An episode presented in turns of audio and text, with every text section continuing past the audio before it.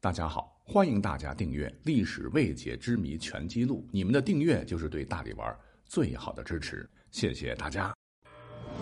由喜马拉雅联合大历史独家推出探秘类节目《历史未解之谜全记录》，欢迎收听。上个月呢，我的家人在外地呢租了房子，那家电家具都是我买的。那咱不是历史节目吗？于是乎我就突发奇想。要不把古人真实的生活也给扒一扒啊，看看没有现代的家用电器，他们到底会过得怎么样？会不会觉得很不方便、很憋屈呢？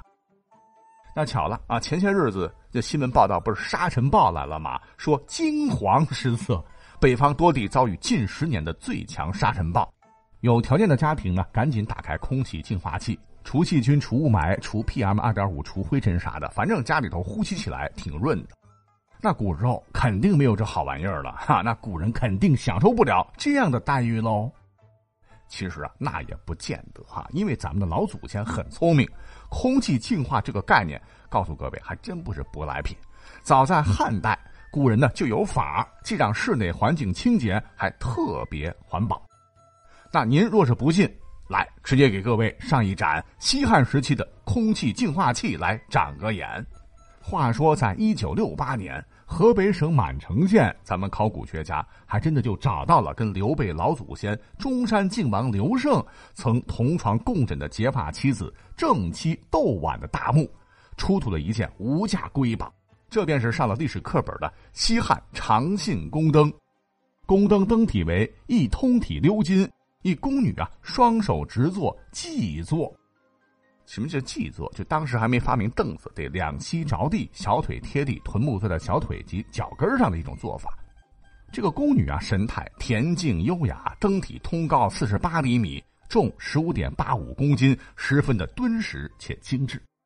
但这盏宫灯可不仅仅只有照明这么简单，它可是两千多年前咱们古人环保的杰作，也可以被称之为现代各类空净产品的老祖宗。此话怎讲啊？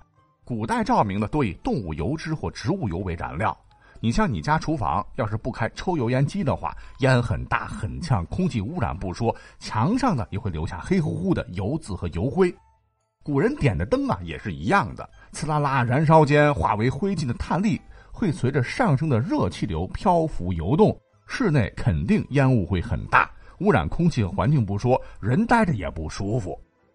而长信宫灯的发明，将实用性和仿生形态进行了完美的融合，科学合理的起到了净化器的一些功能。为了让大家看得更明白，节目介绍里边呢，我放了张图片。你看这个宫女的左手是不是托住灯座，右臂上举，右手是提着灯罩的？请注意，宫女宽大的袖管自然垂落，是巧妙的形成了灯的顶部，使得袖口啊变成了灯罩。那这样呢，既可以方便拆卸清洗，又不破坏整体性，还构造简单啊，效果很赞。而手臂部分呢，其实是吸收黑烟凝聚成的黑灰用的红管，就是说，轻轻的黑色烟灰碳颗粒飞起来，通过宫女的右臂就形成了红管，进入到了装有水的体腔内，利用水过滤油烟，这样呢，就能很好的保持室内环境和空气品质。这个灯头的外观造型，别看简练，也是另有玄机啊！灯罩竟然有内外两片弧形平板，可随意调节灯火的照射方向和照明亮度。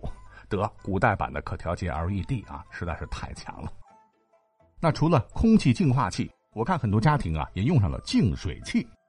不常说嘛，水为食之先，生命之源嘛。其实啊，净水意识也并非现代人的专利。古代早就创造出了不少净水的神操作，跟如今的净水器有着异曲同工之妙。比如说，为了喝到健康清新的好水，古人呢会就地取材，利用钟乳石、木芙蓉、榆树皮、明矾等物品来净化饮用水，可以很好的吸附水中悬浮的一些杂质，形成沉淀过滤后使水澄清，这都是非常好的绿色净水剂呀。那么家电当中啊，我们使用频率最高的还有洗衣机，对吧？在古代呢，洗衣服古人称之为“捣衣”，哈，那洗衣服就洗衣服呗，为什么要捣呢？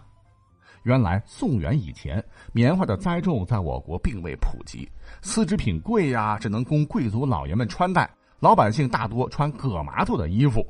葛麻这个织品纤维太硬，穿着不柔软。那穿之前呢，需要放在砧板上，拿杵然后敲打它，是啪啪啪，使之柔软平整。就像我们现在买了新衣服，先撂到洗衣机里头漂洗一下再穿一样。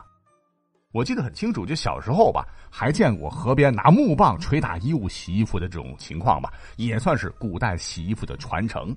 你像是在唐代啊，捣衣都习惯在晚上啊，这才有了李白“长安一片月，万户捣衣声”的名句。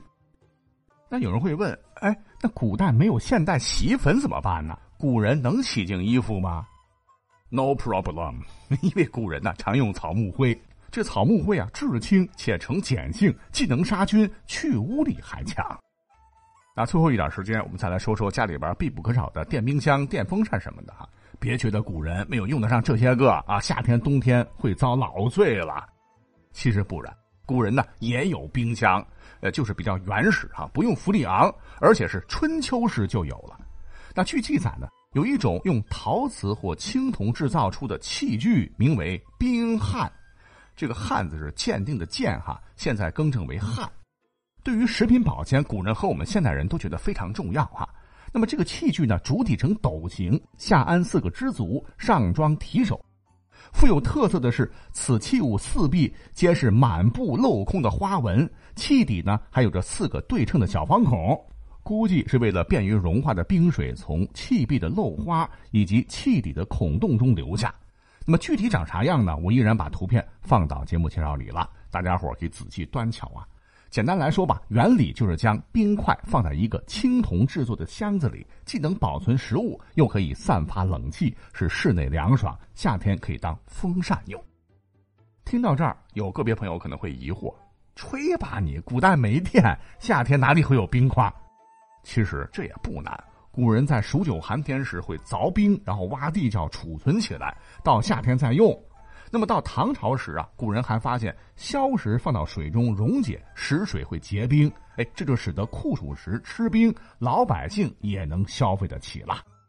等到了冬天啊，古人虽然说没有暖气，没有空调，各位也不用过于担心的了，因为古代取暖的设施很多，像火塘、火墙、壁炉和炉灶等，以及像汤婆子可以放到手中暖手宝，还有香炉、熏笼等啊，放心，不比空调差，人家还不费电。